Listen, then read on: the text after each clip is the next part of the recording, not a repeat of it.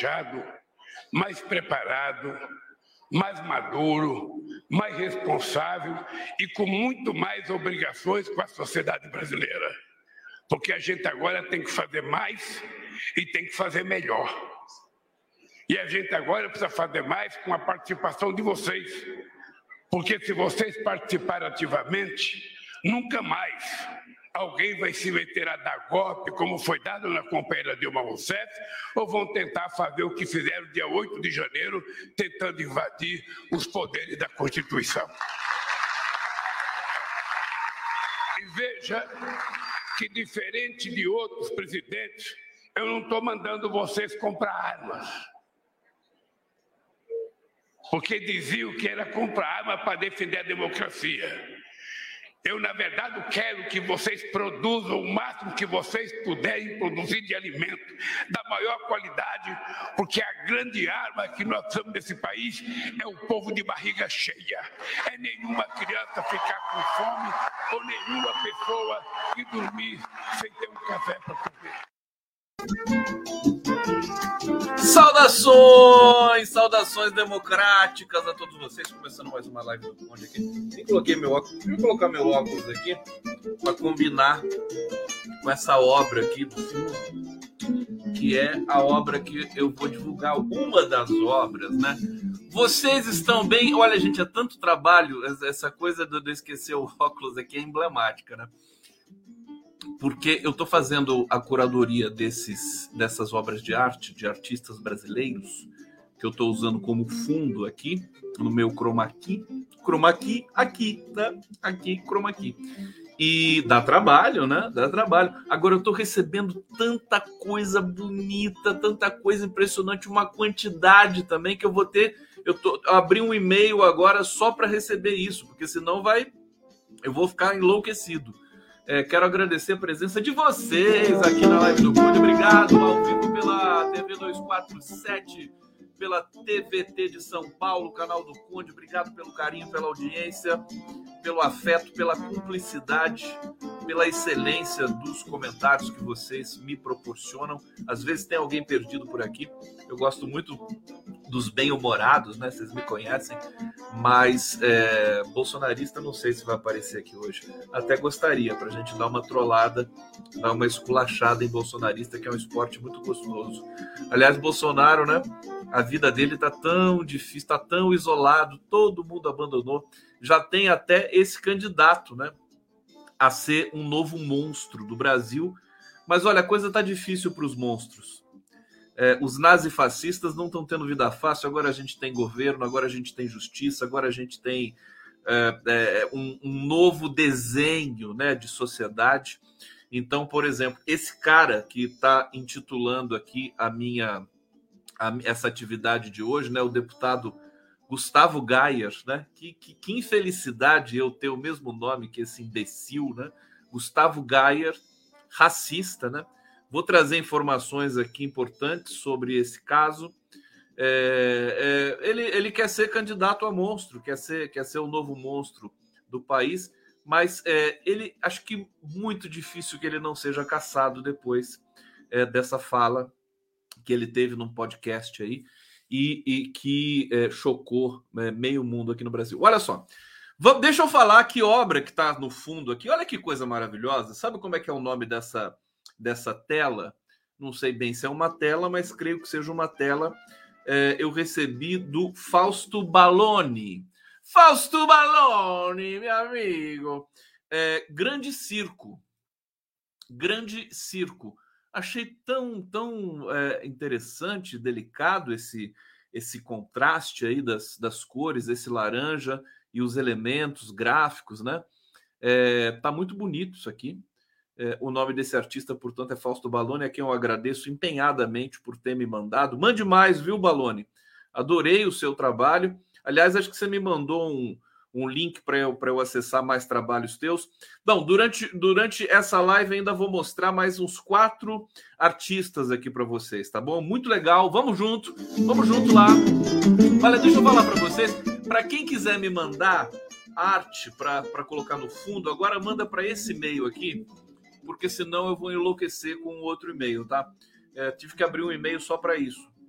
É, live do conde gmail.com. Tá bom? Isso aqui é para receber ah, para quem quiser me mandar artes, artes, fotografias, seja lá o que for, até a comunicação mesmo. Estou recebendo tantas mensagens carinhosas. É tanto artista bom no Brasil. Gente, eu, a gente sabe disso, né? Nós sempre soubemos. O Brasil, celeiro de tudo que você pode imaginar. É, agora, artes plásticas, tanta gente fazendo coisa espetacular nesse país. É, eu vou acabar mudando de ramo, vou virar curador, vou organizar exposições pelo Brasil, porque é um material vasto, vasto. E continuo aceitando aqui as sugestões de vocês. Vamos lá. Política e cultura, cultura e política, arte. Vamos nessa, porque o Lula hoje. Deixa eu começar falando do Lula. Tá aqui o e-mail para vocês. Deixa eu colocar esse e-mail também no bate-papo para facilitar quem quiser me mandar material uh, de a sua arte, né? Eu acho o legal assim é quando eu recebo do próprio artista, né? É tão legal isso, gente. Nossa, eu tô, tô assim realmente flutuando. Fala, deixa eu começar falando do Lula, desse plano safra, porque que coisa bonita. Ele fez o lançamento do plano safra para o agronegócio ontem, né? Nós vimos aqui trechos dessa fala do Lula e houve ali inclusive um incremento de 27% de toda essa receita de crédito, né, de incentivo para os, os empresários do agronegócio, os grandes, é, é, digamos, agricultores. E hoje foi feito o plano safra para os pequenos agricultores, a agricultura familiar. Tão bonito o recado do Lula, tão empenhado. Eu vou ler para vocês aqui características, né? O plano safra 2023-24, a agricultura familiar terá 71,6 bilhões. Vai ter o crédito facilitado para poder plantar, para poder fazer todo, enfim, se tiver que investir em maquinário, mas a agricultura familiar não é nem tanto o maquinário, é mais ali o é, a estrutura, né, distribuição e tudo mais. Bom, é, vai oferecer 71,6 bilhões em crédito pelo Pronaf, Programa Federal focado na agricultura familiar. Safra 2023-24 vai começar em 1 de julho, que está chegando, e vai até o fim de junho de 2024. O volume é 34% superior ao anunciado na safra passada. É, inclui é, outras ações de apoio à agricultura familiar, 3 bilhões para compras públicas de alimentos por meio dos programas de aquisição de alimentos, da alimentação escolar, é, o PAA, compra institucional, é, 200 milhões para assistência técnica e extensão rural, 50 milhões para política de garantia de preços mínimos para os produtos da sociobiodiversidade, 960 milhões para o Garantia Safra e 1,9 bilhão para o Proagro Mais. Olha quanta sigla, quanta coisa. Proagro Mais, Programa de Garantia de Atividade Agropecuária. Os juros foram reduzidos de 5% para 4% ao ano. Olha a responsabilidade do governo, não está fazendo nada populista, está fazendo as coisas assim dentro. Tá, tá, tá, tá chegando um sinal para vocês aqui? Tem gente falando que caiu aqui. Caiu? Não caiu nada. Travou, caiu, caiu, travou. Não, tá tudo bem. Tá tudo bem? Tudo bem? Vamos lá, falem para mim aqui no bate-papo é, eu estou aqui com todos os olhos voltados para vários computadores aqui. Deve ter travado, mas voltou, né, gente? Então, deixa eu terminar aqui rapidamente. É, reduziu as taxas de juros, alíquotas do Proagro cairão 50%. É, o governo ampliou o limite de renda familiar anual para o microcrédito. Mulheres rurais, olha que bonito isso, mulheres rurais. Gente, mulheres rurais. Eu, eu sou assim, sabe uma coisa que eu fico encantado? Assim, o, o traço mais bonito né, numa mulher, mulher trabalhadora, mulher, né, é, é, essas madames que não fazem nada, né? Eu tenho isso aí não, não é sexy, né? Agora mulher trabalhadora é uma coisa, né, muito sensual. Bom, plano safra 23, 24 vai ter ainda 364 bilhões para médios e grandes produtores. Assim, esse aqui é o, um, os grandes produtores. Esse aqui é do é a verba do, do agronegócio. Agora, que bonito isso. Você vê o governo, a, a, gente vai vai ter um, você vai ver como vocês vão ver como o preço dos alimentos vão é, cair nos próximos meses, né? Ah, talvez talvez caia para valer mesmo. Tá travando aqui para vocês? Deixa eu ver o que está acontecendo aqui. É... Trava e volta? Por que será que está acontecendo isso? Eu fiz tudo que eu tinha que fazer aqui para não deixar o meu computador é, super é, carregado. Aliás, eu vou trocar a memória RAM do meu computador amanhã. Deixa eu, deixa eu tirar isso aqui, então, ver se é isso que está atrapalhando. Será que é o chroma key que está atrapalhando isso aqui? Deixa eu tentar ver aqui o que está acontecendo. Deixa eu mudar um pouco essa arte. Deixa eu colocar um pouco essa aqui, que foi a arte que eu usei hoje o dia todo. No Facebook tá ok. Pode ser um problema do YouTube também, viu, gente? Pode ser um problema do StreamYard. Aqui para mim tá dando certo. E eu tô vendo aqui no, em outro computador também parece que tá normal agora, tá? Vamos lá, vamos lá. Pé quente, quente. Oscilando, paciência, faz parte da vida. É, e aí, deixa eu trazer. Bom, celebrar esse. Vocês vão ver como o preço dos alimentos vão cair, porque o governo está refazendo os estoques reguladores, refazendo esses financiamentos, é, é, enfim, trazendo a expertise dos uh, pesquisadores, a Embrapa voltando à cena com força, e é, o BNDES financiando certos setores também do agro. Então eu acho que a gente vai ter daqui a pouco qualidade já já caiu, já despencou o preço do óleo de cozinha, é, o preço do gás, né? Com questão aí da Petrobras, dos combustíveis que também tem impacto no preço dos alimentos. O governo está trabalhando é, super bem, né? Nesse sentido, super bem e, e, e vai continuar assim. É, eu quero então vamos, vamos falar. Primeiro saudar vocês aqui no bate-papo é, para ver como é que está essa temperatura aqui. Iracema Oliveira, obrigado aqui já contribuindo. A Generosa se tornando membro. Com coalinha, que bonitinho. Nora, tenho que dormir cedo, fico assistindo o Conde. A Nora que tem os dedinhos, os dedinhos que são amiguinhos, que é uma fofura. É, aqui, Camila Gertner, mudou o cenário, Conde? É, na verdade, eu estou mudando todo dia, estou apresentando aqui a, a, a, as obras dos artistas. Deixa eu voltar à obra do Fausto é, Belloni aqui, que é tão bonita, para ficar estampada aqui até o momento em que eu traga outra obra para vocês. Alexandre Gasparotti, tá ótima transmissão, brigadíssimo. Eu vou alternar daqui a pouco, de, tematicamente, à medida que eu for avançando aqui, eu vou alternando essa arte e apresentando os artistas, evidentemente, para vocês. Mais uma vez, lembrando, quem quiser me mandar é, imagens, né, sugestões para o fundo, para divulgar o teu trabalho de artista, por favor, live do conde.gmail.com. Vou deixar um pouquinho na tela. E quero falar desse cara, né? Do, do Gustavo Gayer. Gustavo Gayer.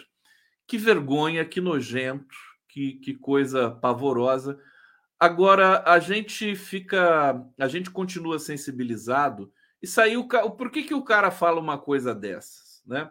Primeiro pela falta de caráter, pela falta de cultura, pela falta de educação, pelo analfabetismo político, social e de toda de toda amplitude que possa haver para a construção de uma subjetividade podre, né?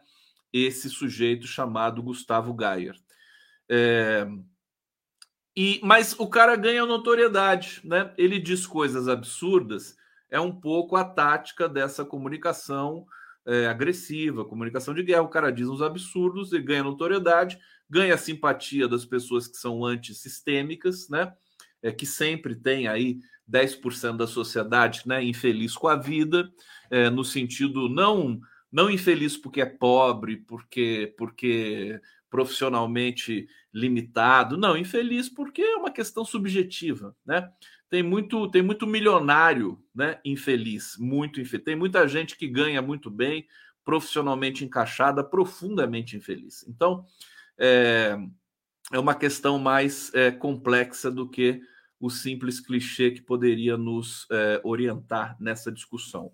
Agora, é, ele, ele, sabe que ganha notoriedade, né? Diz um absurdo desse, diz que os africanos têm QI é, menor do que o dos macacos. O cara falou isso, né? E foi despejando uma lista de absurdos ali. É, vocês podem até pensar, puxa, para que, que eu vou ficar falando disso? Tem que falar, porque esse cara precisa ser punido. Né? Não vamos dar descanso para ele. É, eu vou trazer aqui algumas informações sobre, sobre esse sujeito, portanto, para vocês. É, começando aqui. Bom, ele já, o Silvio Almeida já acionou a Polícia Federal, Silvio Almeida, ministro é, da, da, da, dos Direitos Humanos, né? É, a, a Procuradoria-Geral da República para que ele seja investigado pelas falas racistas contra povos africanos. É, e o, o, deputado Gustavo Gayer, que é do PL de Goi, Goiás, é, atacou o ministro Silvio Almeida. Né? Disse que. Uh, deixa eu ver aqui. Você, que a, Gayer. Uh, ele concordou com a colocação absurda de que os povos africanos teriam o QI menor que o de macacos e que a África teria países com governos ditatoriais, pois a população seria menos inteligente. É tão, é tão idiota o cara dizer isso. Quer dizer, se você quiser entender um pouco é, da razão pela qual a África tem governos ditatoriais, você tem que entender a violência que foi cometida pelos europeus durante séculos na África. Né? o genocídio, o morticínio que os brancos europeus promoveram ali, levando é, esses padrões apodrecidos de cultura. Mesma coisa com a América, as Américas, né? É parecido com as Américas. É que as Américas, né, por é, é, razões que te, transcendem né, a economia, a cultura, é, mas nós também tivemos aí, a América do Sul foi um, um poço de, de, ditadores, né? Já há algum tempo, pouco tempo atrás, inclusive tinha um aqui, candidato a ditador, que acaba que vai ser vai se tornar inelegível a partir de amanhã.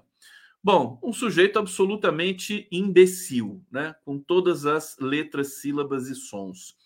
É, ele é, respondeu para o Silvio Almeida no Twitter dizendo que o Silvio Almeida é um analfabeto funcional. Imagina, o Silvio Almeida é um dos maiores intelectuais do Brasil já faz tempo, já não é de hoje, né?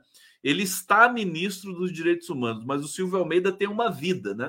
O Silvio Almeida tem uma reputação independente do cargo que ele exerce nesse momento. É, é uma situação assim, acho que precisa da nossa atenção, precisa da nossa denúncia. É, o, eu, vou, eu vou trazer aqui o detalhe, né? Pra, enfim, tapem o nariz, porque é, eu, eu entendo que seja realmente um assunto de difícil de gestão, né? É muito complicado isso aqui, mas nós temos de encarar essa realidade. Eu vou trazer aqui é, o que esse cara é, falou, o que esse cara fez. Tem um artigo aqui fantástico do Neguton, Ricardo Neguton, está na manchete agora do 247. Ele ficou evidentemente é, insultado, né? E reagiu com a devida dimensão que esse criminoso merece, esse bandido chamado Gustavo Gayer. É, e vou descrever aqui o que, que ele falou nas palavras do Ricardo Neguton. É, deixa eu trazer aqui. É, deputado federal bolsonarista Gustavo Gaia, que durante uma participação de um podcast, ao lado de outros dois idiotas tão racistas quanto ele, teve a coragem de dizer que existem macacos com QI mais elevado do que africanos. Sim, isso foi dito por um representante, representante do povo no parlamento federal. Pior que isso, falas como essa têm se tornado cada vez mais comuns. Eu acho, Neguton, que, na verdade, não está cada vez mais comum, está cada vez menos comum, para ser sincero. Depois a derrocada do Bolsonaro, a vitória da esquerda, está devolvendo essa, essas bestas né, para o buraco imundo da onde eles vieram. Eu acho que justamente chamou muito a atenção. Você vê, é um caso quase que isolado, né? Faz tempo que a gente, quando o Bolsonaro era presidente, a gente tinha todo dia, todo dia, né? O, é, episódios de, enfim, de falas racistas, né? Hoje a gente tem menos, na, a meu ver. É, muito pior que isso é que essas falas e outros comportamentos claramente racistas não são punidos como deveriam. Eu acho que o Gustavo Gaia precisa ser um exemplo né, histórico para todos nós. É, esse deputado disse que a democracia não prospera na África. Olha só. Disse que a democracia não prospera na África porque os africanos não possuem capacidade cognitiva para entender o processo e discernir entre o que é certo e o que é errado. Quem é o Gustavo Gayer na fila do pão para dizer isso? Vocês vão saber quem é o Gustavo Gayer na fila do pão. Esse Gustavo Gayer é um bandidinho, né? É, então, deixa primeiro eu, dizer, eu, eu, eu, relatar o que foi dito por ele, é, para depois eu dizer quem é esse cara para vocês é, para justificar aqui. Ele ainda afirma que, em função dessa atrofia da inteligência, os africanos acabam sendo governados por ditadores e ainda comemoram a opressão imposta. Falou o deputado pelo PL. Né? É, para justificar essa tese, ele, tenta, ele faz uma analogia desastrosa com a eleição do Lula. E o povo brasileiro é, que ele, segundo o Geyer, né, mesmo estando sob um governo ditador, que é o governo do Lula, né, que é um ditador, o Lula, e o povo acha que a vida melhorou. Né? Que coisa absurda, né? É, depois de ouvir tamanha imbecilidade, aqui o meu querido Ricardo Neguton concluiu que o QI de bolsonarista não tem dono Todos manifestam um raciocínio fundamentado em coliformes fecais, mais do que putrefato odor.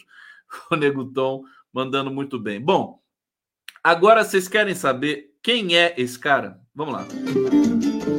Calma que eu já vou falar. Enquanto isso, vocês vão chegando aqui, comentando. Quero ver o comentário de vocês sobre esse tema.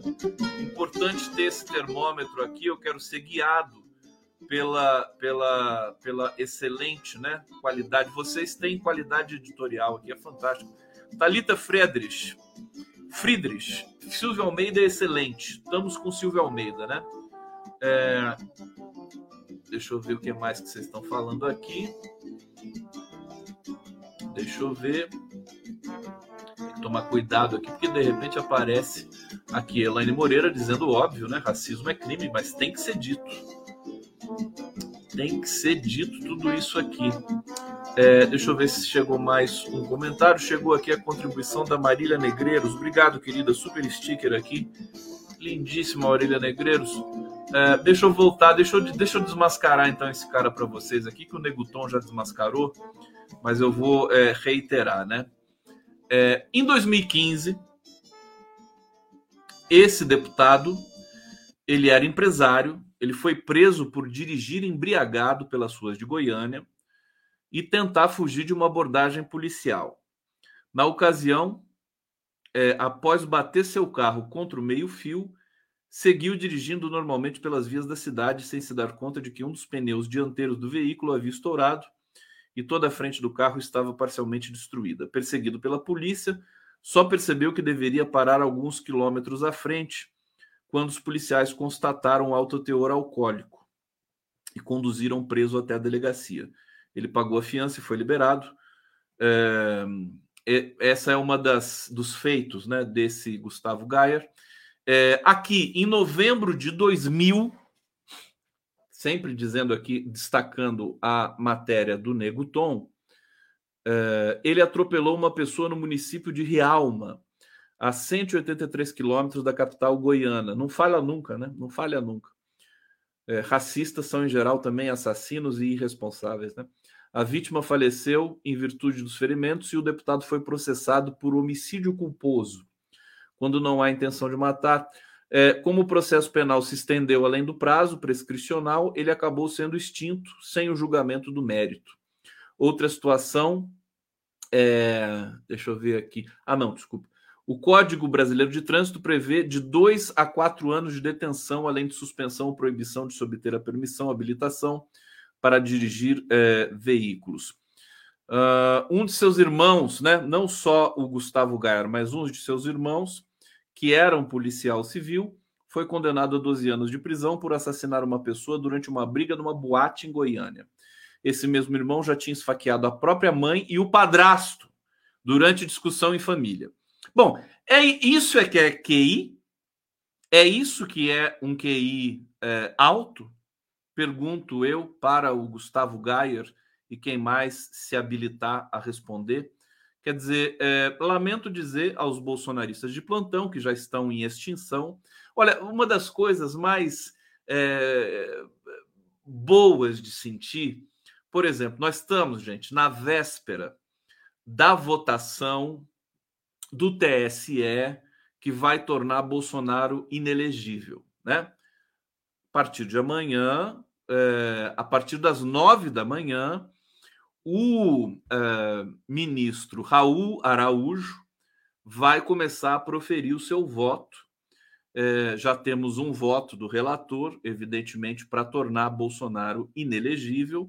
Amanhã o Raul Veloso, o Raul Araújo começa e vamos ver até onde vai né, o tamanho do voto desses, desses ministros. Pode ser que termine amanhã mesmo, né? pode ser que fique para a semana que vem. É, agora, um dos ministros que iriam, poderiam pedir vista, que é o Raul Araújo, já indicou que não vai pedir vista, e eu acredito que o Cássio Nunes Marques ele simplesmente não vai ter coragem de pedir vista, né? Porque ele, ele vai ficar muito isolado é, e a pressão vai ser muito grande e ele vai ficar com uma cara de bunda, pior do que a cara do Gustavo Gaia e do Bolsonaro juntas. Então, eu acredito que ele simplesmente vá ou proferir o voto a favor do verme, que também seria terrível para ele, ou vai é, proferir o voto com o relator é, o que vai começar a trazer o Cássio Nunes Marcos para o campo da civilização. Agora, sabe o que mais me deixa feliz?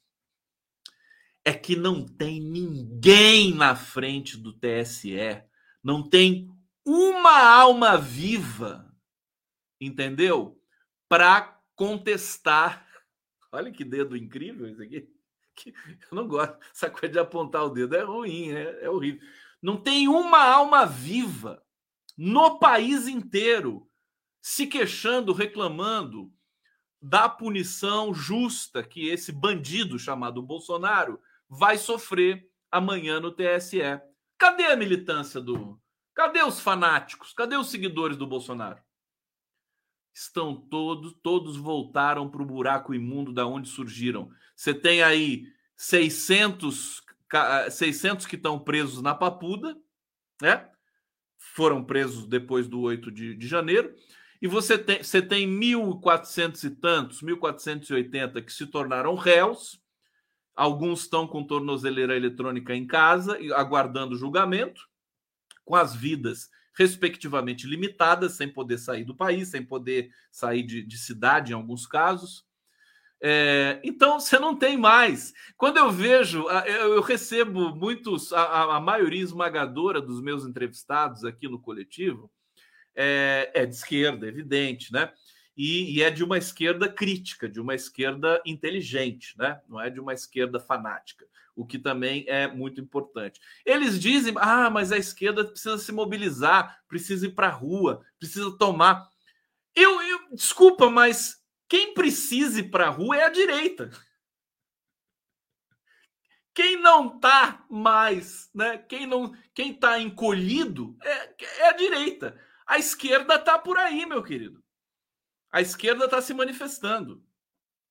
É, o MST está com tudo. Mas a CPI do MST, o MST está dando um banho lá, as, as deputadas que estão ali, aquela aula que o professor Zé Geraldo Souza Júnior deu ali para aquela deputada nazista lá do, do, Rio Grande do Sul, salvo engano, de Santa Catarina, não me lembro. É, então, a, a, gente, a CPMI dos atos golpistas, é, é, os, os deputados e senadores da oposição, bolsonaristas, extremistas, direitistas, eles estão loucos para a CPI acabar o mais rápido possível. Ninguém aguenta mais. Né? A oposição não aguenta. Eu não sei se a situação, se a base do governo está gostando da CPI. Na verdade, eu acho que eu acho a CPI ficou meio circense, né? Eu acho que precisa ter mais seriedade. De qualquer maneira, semana que vem é o é, o, o Mauro Cid vai depor e vai ser aquele acontecimento, né? Vai ser aquele acontecimento, vai parar o Brasil, né? Para ouvir aquele bandidinho do Mauro Cid. Agora, os deputados, eh, lembra que eu falei isso para vocês? Ah, eu falei, eu acertei! Eu acertei mais uma vez! Eu não falei? Eu falei! Eu falei! Vai lá buscar minha live lá atrás, eu falei, gente, essa CP, essas CPIs, essas cinco CPIs, quatro CPIs, mas destacando a dos atos golpistas e do MST, elas são um tiro no peito, não é nem no pé da própria oposição. Eles não têm conteúdo. Sabe, uma coisa que, eh, assim, no, no, na condição de linguista, eu consigo enxergar, humilde e modestamente, eu consigo enxergar uma coisa que, em geral, os analistas ignoram, né? É, tem a Jovem Clã também, né? Que está sendo possivelmente vai perder a concessão, né? É, é enxergar o conjunto da massa do discurso que circula pelo país. Então, é, o discurso, o debate público. O debate público foi se qualificando, qualificando. O Lula veio com uma pauta mais politizante, com, é, com forte peso de consciência ambiental, social. É, e a gente está discutindo hoje o plano safra, a gente está discutindo o juro do Banco Central, a gente está discutindo o salário, a gente está discutindo o emprego. O Brasil atingiu o menor nível de desemprego dos últimos cinco anos, se eu não me engano, quer dizer, desde o golpe, né? É, o, o desemprego no Brasil está em 8%. Quer dizer, as coisas só melhoram. Eu já estou entediado já de ver as coisas melhorarem o tempo todo. Né? Todos os dados, né? Inflação baixa, é, o dólar caindo, a bolsa subindo. O que, que, eu vou fazer com um país desse? Né? Não tem, eu vou ter que ir embora para o Paraguai. É, agora, é, é, é, então, então você não tem mais condições. Isso é marxista, né? Você não tem condições de produção do discurso nazifascista mais. Agora ele, ele vai encolhendo, ele vai encolhendo, encolhendo, encolhendo. É a mesma situação, aquela coisa, tudo que sobe desce, tudo que, que desce sobe. É, tudo que vai vem, tudo que vem vai. É, agora é o ciclo que a gente pode chamar de virtuoso de composição da, uh, do debate público e da democracia brasileira, de recomposição, de restauração da democracia brasileira. Durante 10 anos aí, desde 2013, o país vem criando, foi criando condições discursivas do discurso, do debate, de é, é, é, proliferar o ódio, proliferar o preconceito, né? Durante todo esse tempo, eles, eles, eles estavam ganhando. Então, se você faz uma CPI, né? A, se você fizesse uma CPI há três anos atrás, é, talvez a oposição pudesse ganhar algum tipo de é, é, é protagonismo, alguma coisa assim. Mas agora é impossível. Impossível. Então, hoje chegou a informação até mim que os deputados estão, os deputados de oposição querem que a, a CPMI acabe o mais rápido possível. Está sendo prejudicial para eles. Eles estão sendo expostos. Eu falei, eu avisei. Eu disse aqui, muita gente não acreditou. É, o que fica mais gostoso ainda. Agora, é, vamos ver o que, que, é, que, o que, que a base do governo vai fazer, se vai continuar. Eu acho que sabe, termina logo essa merda também, que não está servindo para muita coisa, entendeu? Eu acho que tem, tem, tinha que ter uma CPI da Lava Jato, né? Isso sim é algo que o Brasil precisa. Essa questão dos atos golpistas, oh, a Polícia Federal, Ministério da Justiça, as autoridades do Ministério Público, está todo mundo investigando, as coisas estão andando, né? É, e eventualmente para chamar é, essas figuras aí, é interessante ver o Mauro Cid exposto, né? Mas ele pode chegar lá e ficar quieto, né? Coisa que o, essa anta do coronel Lawande, né? Porque esse sim deve ter um QI de ostra, né? Com todo respeito às ostras. Mas coronel Lawande foi lá, produziu prova contra ele próprio. Primeiro, porque ele mentiu descaradamente na frente de um, uma legião de deputados e senadores, né? E que precisam né, tomar providência. O cara não pode mentir numa comissão de inquérito, né? Não pode. E ele mentiu, falou que o Bolsonaro estava tentando apaziguar os ânimos, a pacificar. Quer dizer, o cara é um delirante, né? Tá, tá lá, tá marcado, tá cravado. A Polícia Federal trouxe, veio a interpretação junto. É isso, que queria tumultuar, queria impedir o Lula de assumir a presidência da República. O pessoal tá querendo que eu leia o comentário. Calma, gente. A Nara Reis já tá reclamando. Como você reclama? Que reclamona que você é, Nara Reis. Para com isso, minha filha. Pode. Calma que eu já vou. Tô aqui, tô aqui em catarse absoluta. Como é que eu vou? Eu fico sem condições de fazer qualquer coisa. Fico em catarse. Bom, deixa eu trocar, cara. Tô brincando, viu, Narinha? Narinha, já vou ler seu, seu comentário aqui. Deixa eu trocar o fundo, porque no fundo, no fundo, eu sou uma pessoa boa, né? Vocês sabem disso. Eu nem sei onde clicar mais aqui. Eu, tô tão, eu fico tão empolgado com essas coisas todas. Deixa eu colocar essa obra aqui. Olha que obra maravilhosa. Essa aqui. É, olha só, não é, não é legal? Olha o olho dessa mulher. Sempre bom. A boca é maravilhosa também. Essa aqui é uma obra da Cristina, deixa eu ver, Cristina Sampaio. Cristina Sampaio, um beijo se você estiver aí me assistindo, nos assistindo. Manifeste-se no bate-papo para eu colocar você na tela aqui. Obra, é, não tem nome essa obra, até onde eu sei, mas ela faz, tem, tem um trabalho magnífico, gente. Vou deixar um pouquinho aqui para vocês. Vamos lá.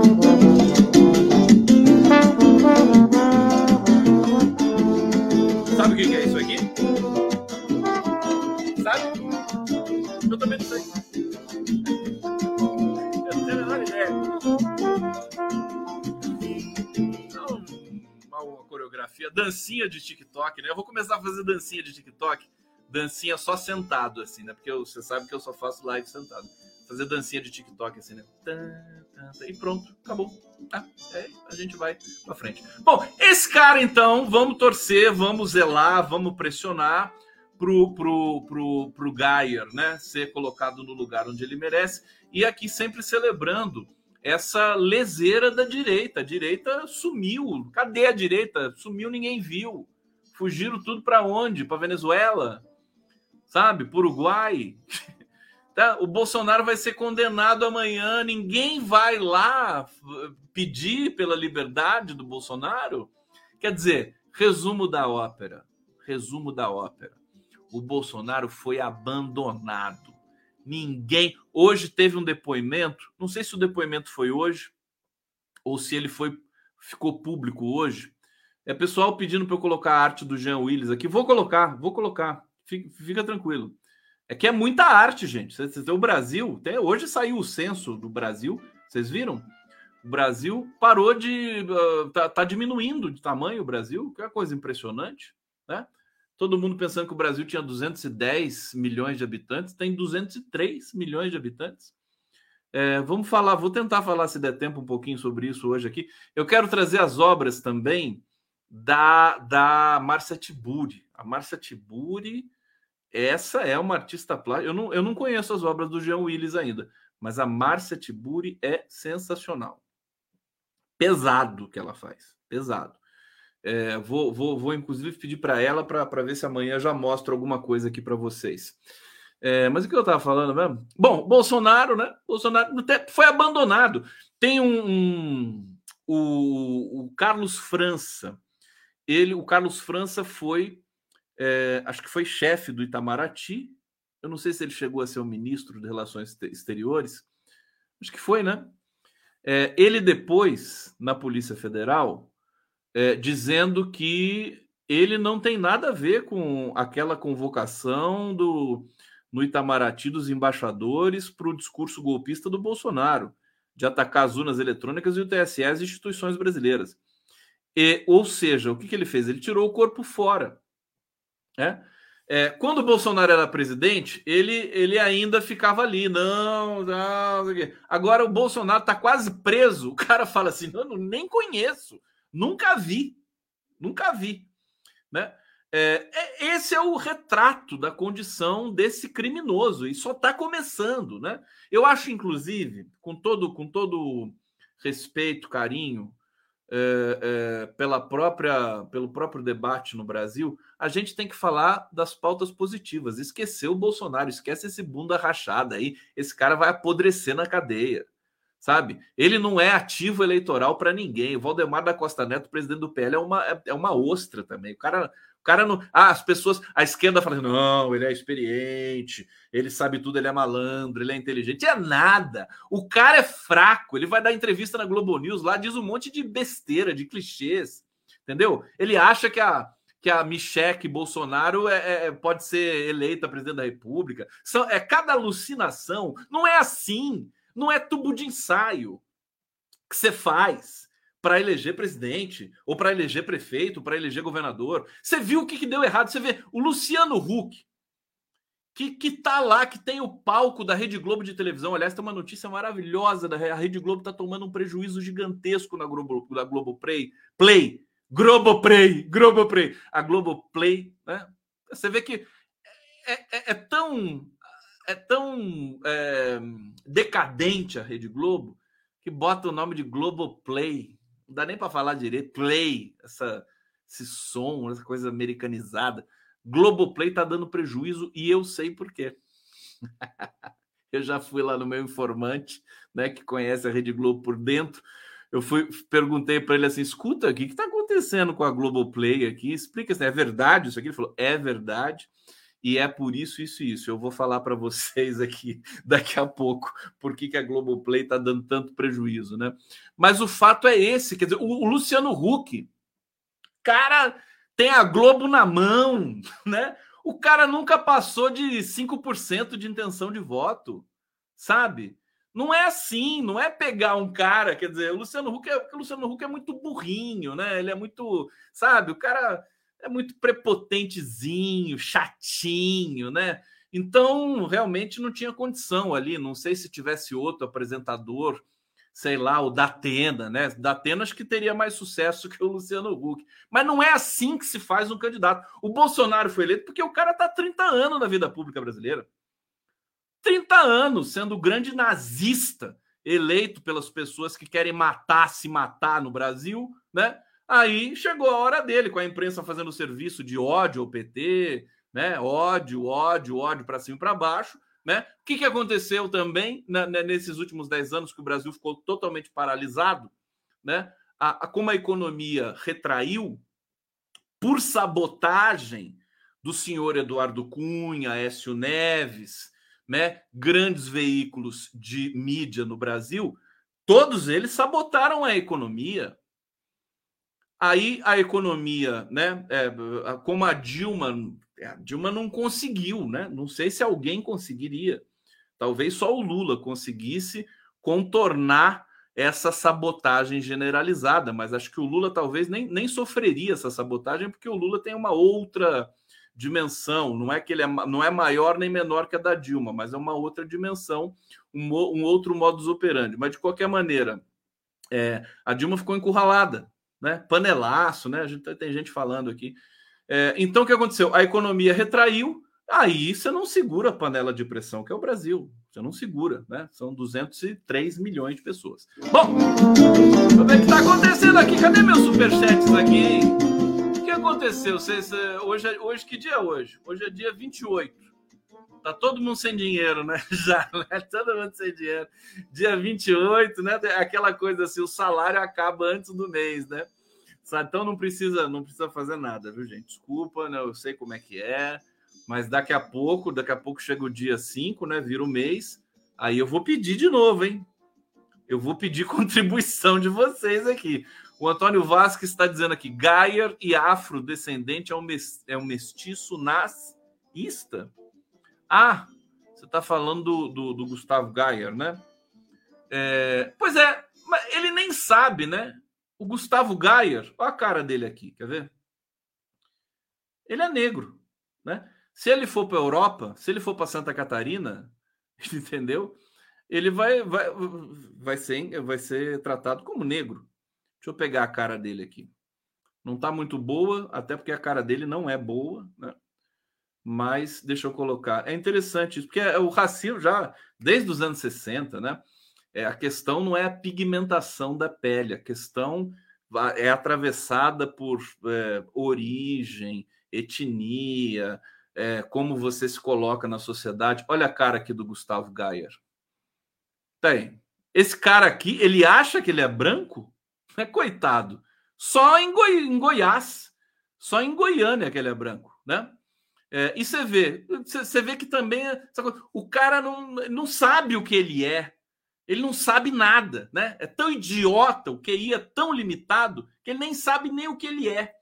é e aí, aí, aí vai ser punido por isso, pô. Vai ser punido por isso. Tem que ser. É, Antônio Vasques, Conde, CPI do Banestado para acabar, acabar com o marreco. Até isso pode acontecer. A CPI do Banestado estava ali, né? Tal. Ninguém queria falar mais nisso, agora vai, agora dá para falar. Ricardo!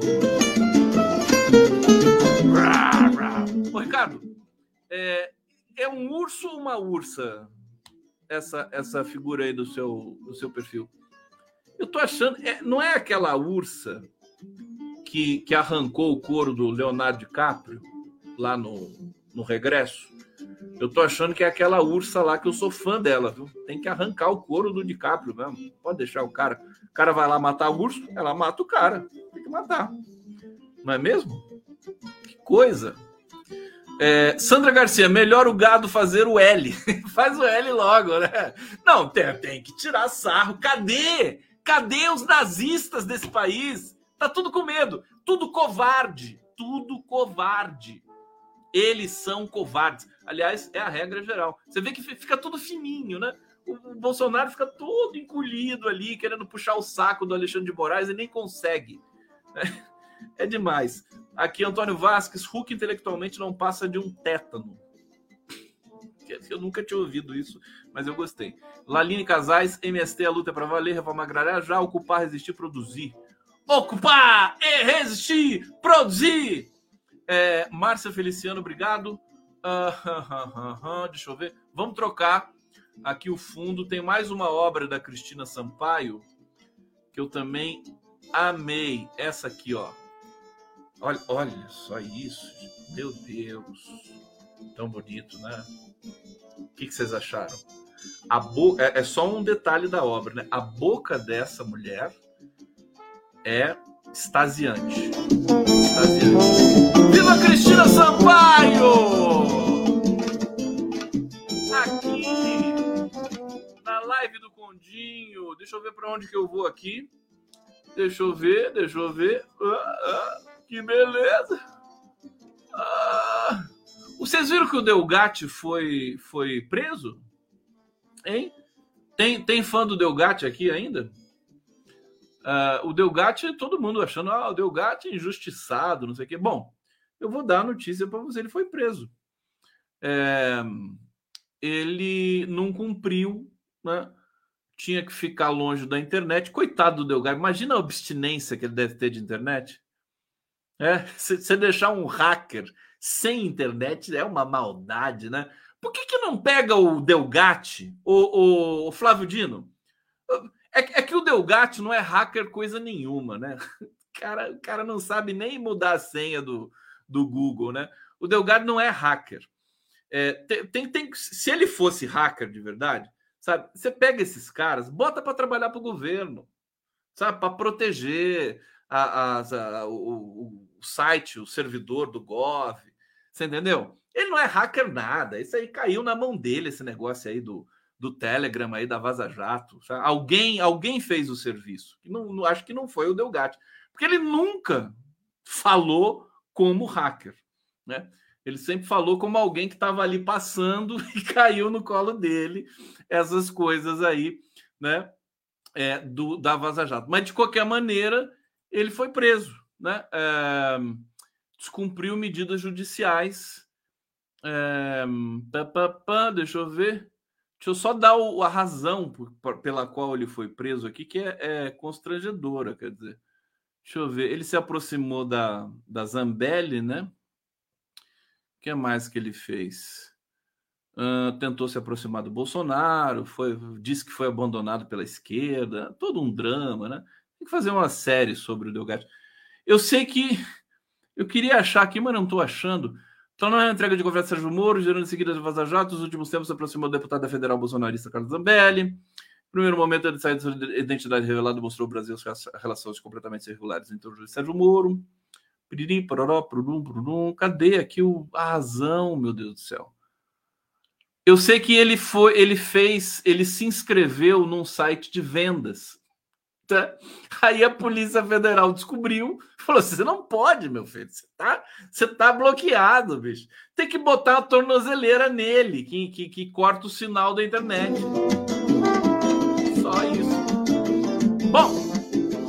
Outra coisa, outra coisa, o Tenente Coronel da FAB pregou morte do Lula. Então você vê, esses caras, eles agora é, fez merda, eles vão ser punidos. Igor Rocha é, diz que é, sugerir a morte do Lula é opinião pessoal, né? Essa turma, o que, que aconteceu com o cérebro dessa gente, né? É um problema cognitivo mesmo, né? É alguma deu um curto-circuito ali, né? Meu Deus do céu, a gente precisa, alô, psicanalistas do Brasil, vamos ter que dar um jeito, um remedinho para essa gente, para sair desse estado de zumbilândia, né? é, tenente coronel. O cara ainda é tenente coronel da Força Aérea. O cara pilota avião. Como é que um cara idiota como esse pode pilotar avião? É, aqui ele publicou a imagem antes de, de, ameaçar de morte o Lula, é, publicou imagem da Xuxa ao lado de personalidades que morreram, como Ayrton Senna, Gugu Liberato, Jô Soares, entre outros.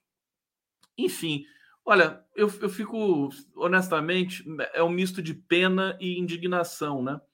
Essas figuras que estão aí rastejando, né, cognitivamente pelo país. A gente precisa fazer uma campanha nacional contra a, a mediocridade. Vou fazer uma campanha nacional contra a mediocridade. Não seja medíocre. Tipo assim, tipo um vício, né?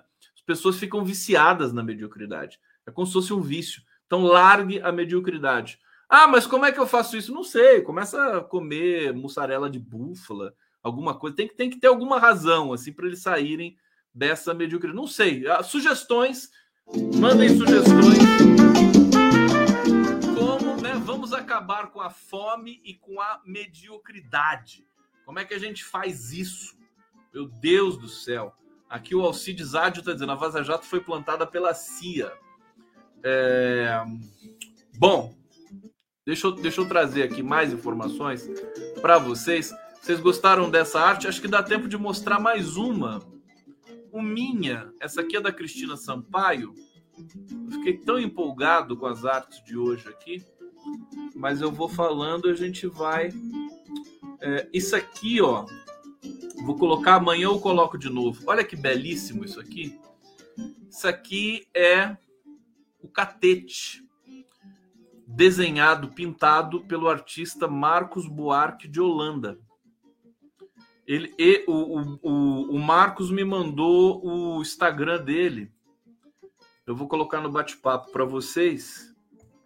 Aqui o catete. Olha que, que traço bonito, que cada identidade. É, gente, é muito artista é muita gente é, talentosíssima no Brasil nesse momento. Deixa eu colocar na tela aqui para vocês. Ó, eu coloquei no bate-papo, instagram.com barra mbholanda. Ele deve ser primo do Chico Buarque, ou, ou sei lá, alguma coisa mais próxima, né? É, parentesco mais próximo. Lindo trabalho. Esse aqui é só um do. Vou fechar com ele hoje aqui a live, em homenagem ao Marcos Buarque de Holanda e amanhã eu mostro mais coisas dele aqui para você, para vocês, né? É tanta intimidade que eu falo para você. É, vamos ver aqui o que mais que a gente pode fechar. Bom, achei muito bonito a matéria da Sara Vivacqua para o DCM. É, ela entrevistou a esposa do Assange, do Julian Assange, é, a Estela Assange. E a Estela Sange disse o seguinte: é, sou grata a Lula. Quando ele fala, o mundo escuta. E tem um documento. Ah, eu tenho que falar da Globoplay. Eu vou falar e vou fechar. Tem um documento assinado por políticos intelectuais pedindo para o Lula, para o Brasil, para o governo brasileiro, dar asilo para o Julian Assange. Eu acho que o futuro do Julian Assange é no Brasil. Acho que ele tem que vir para cá, vai ser feliz aqui, sabe? Vai cair no carnaval, vai ser jornalista, vai trabalhar com a gente aqui no 247, na TVT. O Julian Assange tem que vir para o Brasil. Eu tô, tô, nessa campanha. Vocês não acham? Né? É a cara dele o Brasil, né? A cara dele. É, e vem, vem ser feliz, vem ser feliz. Aqui ele vai ter, vai ter direito a, a praticar o bom jornalismo, inclusive ensinar um pouco do jornalismo que ele sabe para as nossas grandes mídias aqui. Deixa eu falar para vocês da Globo, né? É, isso aqui me deixou profundamente feliz, né? É, a Globo Play é um canal de streaming e é é, é uma das apostas para a Globo se salvar, porque a TV aberta ela tá ela tá encolhendo, ela vai ela vai ficar integrada agora completamente à internet, né? Vai, acho que demora uma década ainda, mas assim precisa se planejar para ver o que, que vai acontecer. É, bom, problema no investimento da Globo. É, o jornalista Ricardo Feltrin, que é um jornalista respeitado, que faz a cobertura aí dos bastidores das mídias brasileiras, é, pelo Metrópolis, ele diz que o, a Globoplay está dando um prejuízo bilionário na Globo. É, no acumulado até hoje, o rombo pode ter sido de entre 11 bilhões de reais e 16,8 bilhões de reais. É, gente do mercado diz que pode ser muito mais do que isso. É, a Globo não se manifestou sobre isso. Aí eu fui checar esse dado com um, um, um amigo meu que conhece bastante bem a estrutura administrativa e financeira da Globo e ele me disse é exatamente isso. O que, que acontece? A Globo ela faz conteúdo para Globo Play, né?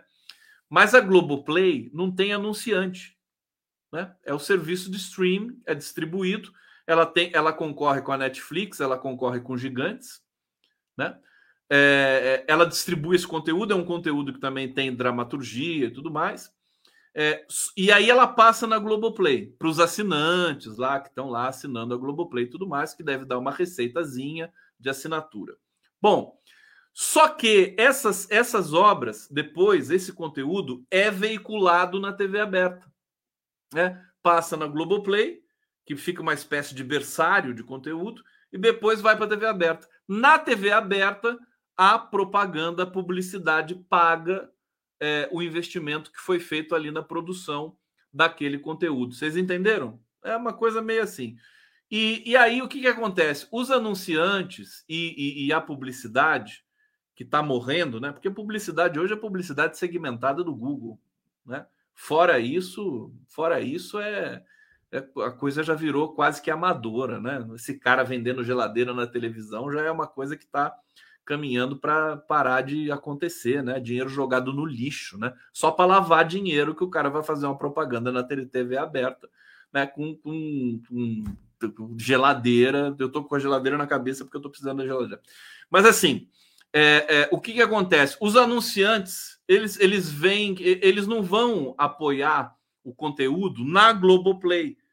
Quando for para a TV aberta, eles vão lá e fazem um anúncio. Parece contraditório, mas ainda é essa engrenagem ultrapassada que funciona. Então a Globo não está conseguindo migrar né, para o stream. Ela está tentando migrar para o stream para sobreviver, porque daqui a pouco não vai ter mais a receita do Jornal Nacional, quer dizer, essas coisas vão ficar cada vez mais reduzidas. O Jornal Nacional, toda a audiência da TV Globo vem caindo já há 20 anos, né? Há 20 anos que ela está numa, numa, numa queda é, abissal. Então a, a, história é essa, quer dizer, eu fico muito feliz porque eu espero que a Globo afunde, né? Eu sou eu sou radicalmente é, é, assim combato a Rede Globo. A Rede Globo é, é o golpe nesse país aqui. É, ah, você prefere o Google? Não é que eu prefiro o Google, né? É, a gente, a Rede Globo está muito arraigada, sabe? É muito dinheiro, são muitos bilhões, é muito dinheiro no exterior, é muita lavagem de dinheiro. E a gente sabe que a esquerda não tem coragem de, de peitar a Globo. A esquerda, o Lula não, não quer mexer com a Globo. O Lula gosta da Globo. O Lula falou mal da Globo quando teve preso, quando saiu, e agora não fala mais nada. Acabou, né? Então, vamos, vamos admitir isso também, né? Um dia eu quero entrevistar o Lula para ver o que, que ele fala sobre a Globo.